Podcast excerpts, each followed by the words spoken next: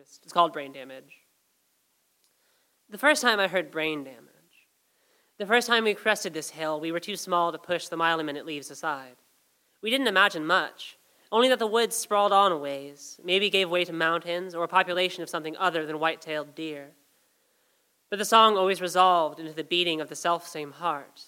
The stack of CD cases was still topped by a Rob Zombie album none of us admitted to listening to all the way through. The short beach of white sand curled not into space, but time, always pulling all things in its wake toward the moment when we turned the corner, crossed the tree fallen across its banks, the width of a foot at its narrowest, crossed it to a deer's skull, barbed wire and a tree's flesh, then the abandoned shell of a car.